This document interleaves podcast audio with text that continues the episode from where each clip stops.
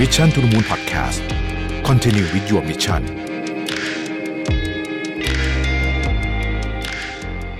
สวัสดีครับ ยินดีต้อนรับเข้าสู่ Mission to the Moon Podcast นะครับ คุณอยู่กับประวิทยหานอุตสาหะครับ หนึ่งใน concept ของไอ้พวกวันสิ้นโลกอะไรเนี่ยนะ ที่ผมชอบมากที่สุดเนี่ยก็คือ Doomsday Clock นะฮะจะบอกว่าชอบก็ไม่เชิงนะ คือที่ผมติดตามนะกันนะฮะคือ Doomsday Clock เนี่ยมันคือ ตัวแทนนะครับที่ถูกทำขึ้นมาเป็นจริงๆมันเป็นตัวแทนของสงครามนิวเคลียร์ทั่วโลกในช่วงช่วงแรกๆนะครับไอ้นาฬิกาเนี้ยถูกจัดตั้งอยู่ที่สำนักงานจดหมายข่าวในมหาวิทยาลัยชิคาโกนะครับในปี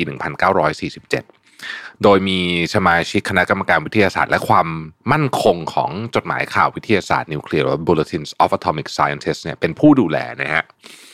คือ concept ก็คือว่า Doomsday Clock เนี่ยนะครับ คือนาฬิกาเชิงสัญลักษณ์ที่คอยเตือนถึงมหันตภัยที่อาจจะเกิดขึ้น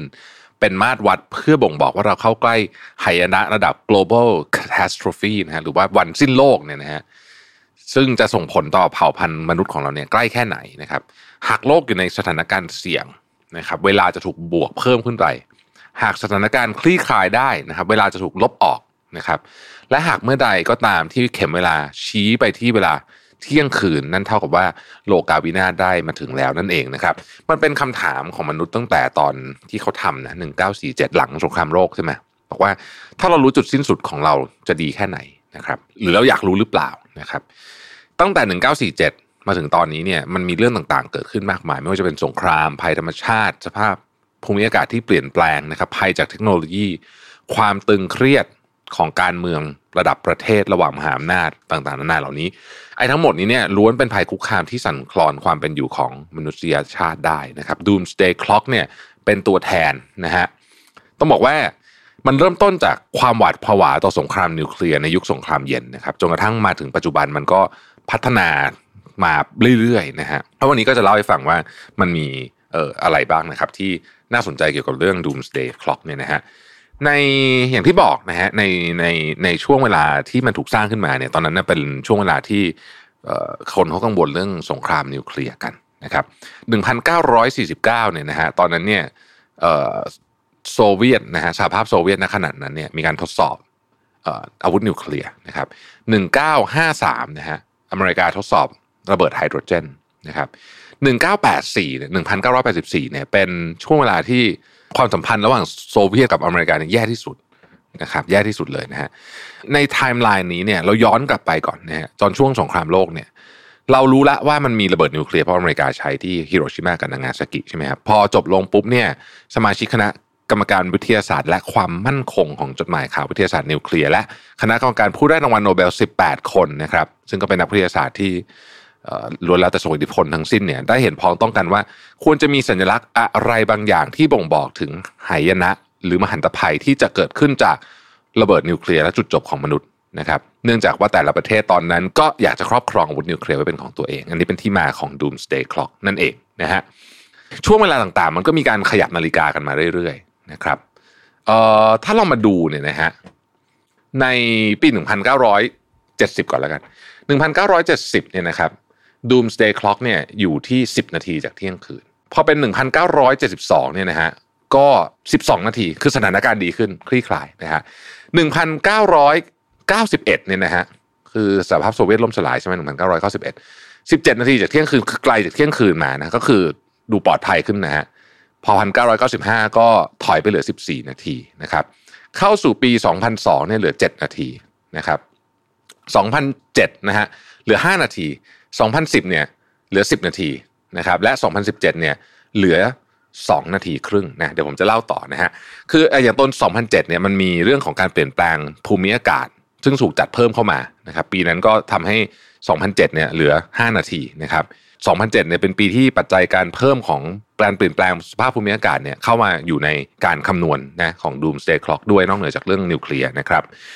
เรามาย้อนหลังกลับไปดูว่าเหตุการณ์สำคัญสำคัญบนโลกนี้เนี่ยมีอะไรบ้างนะฮะเมื่อกี้ผมไล่ไทม์ไลน์ให้ฟังแต่มันมีส่วนที่ผมยังตก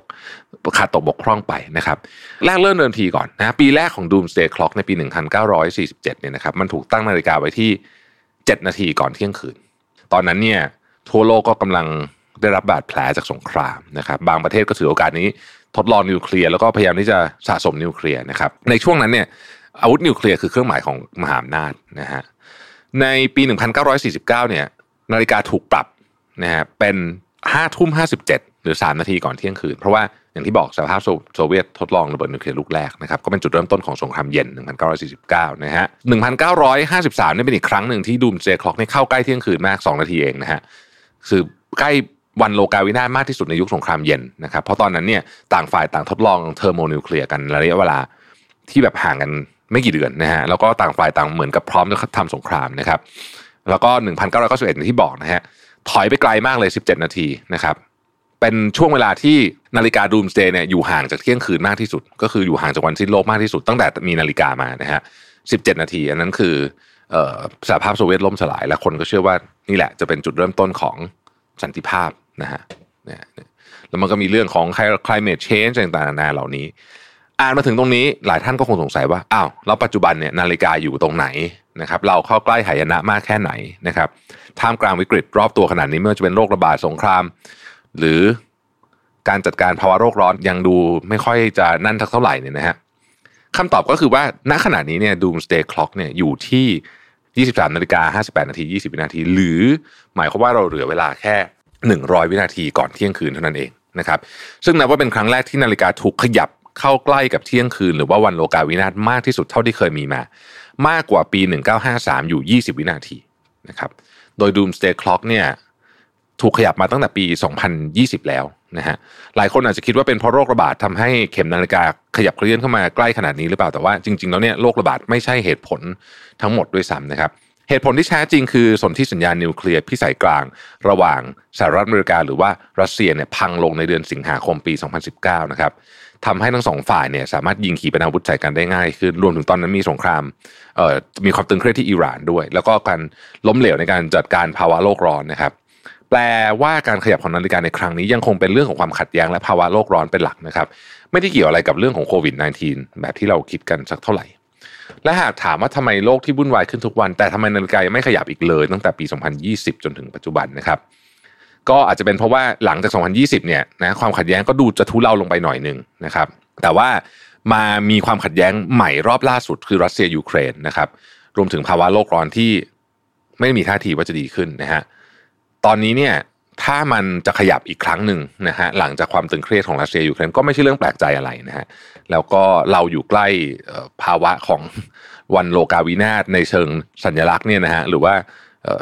ทฤษฎีเนี่ยที่สุดแล้วนะนะเพราะฉะนั้นก็ต้องต้องต้องคำนึงถึงเรื่องนี้ไปด้วยนะครับผมเองเนี่ยก็ก็คงเหมือนหลาย ๆ ท่านนะที่รู้สึกว่าการแก้ปัญหาไม่ว่าจะเป็นเรื่องความขัดแย้งระหว่างประเทศมหาอำนาจหรือ เรื่องของสภาวะโลกร้อนที่จะเป็นวิกฤตต่อจากนี้อย่างแน่นอนเนี่ยนะฮะที่เราแทบจะไม่มีทางหลีกเลี่ยงได้เลยเนี่ย ยังถูกได้รับความสนใจน้อยมากนะครับ แล้วก็ก็ต่างคนก็เหมือนมีเรื่องของตัวเองที่ต้องจัดการนะฮะต่างประเทศแต่แต่ละประเทศก็รู้สึกอย่างนั้น ก็เลยกลัวว่าเดี๋ยววันหนึ่งเราจะเงยหน้าขึ้นมา แล้วเราก็แบบเฮ้ยทำไมเราถึงปล่อยให้เรื่องนี้เกิดขึ้นมาได้เหมือนกับว่าเฮ้ยเราปล่อยให้เรื่องมันแย่มาขนาดนี้ได้ยังไง เราเราพาโลกมาถึงจุดนี้ได้ยังไงเนี่ย เกรงว่าไอ้วันนั้นน่ะ คนทั้งโลกก็จะเงยหน้าขึ้นมา แล้วก็รู้สึกแบบนี้กัน ซึ่งก็เป็นอะไรที่ น่าหวั่นใจจริง ๆ นะครับ ขอบคุณที่ติดตาม Mission to the Moon นะฮะระหวังว่านาฬิกาจะไม่เคลื่อนที่เข้าใกล้เที่ยงคืนเร็วๆนี้นะครับ ยังอยากมีชีวิตอยู่กันนะฮะขอบคุณและพบกันใหม่พรุ่งนี้นะครับ สวัสดีครับ Mission to the Moon Podcast Continue with your mission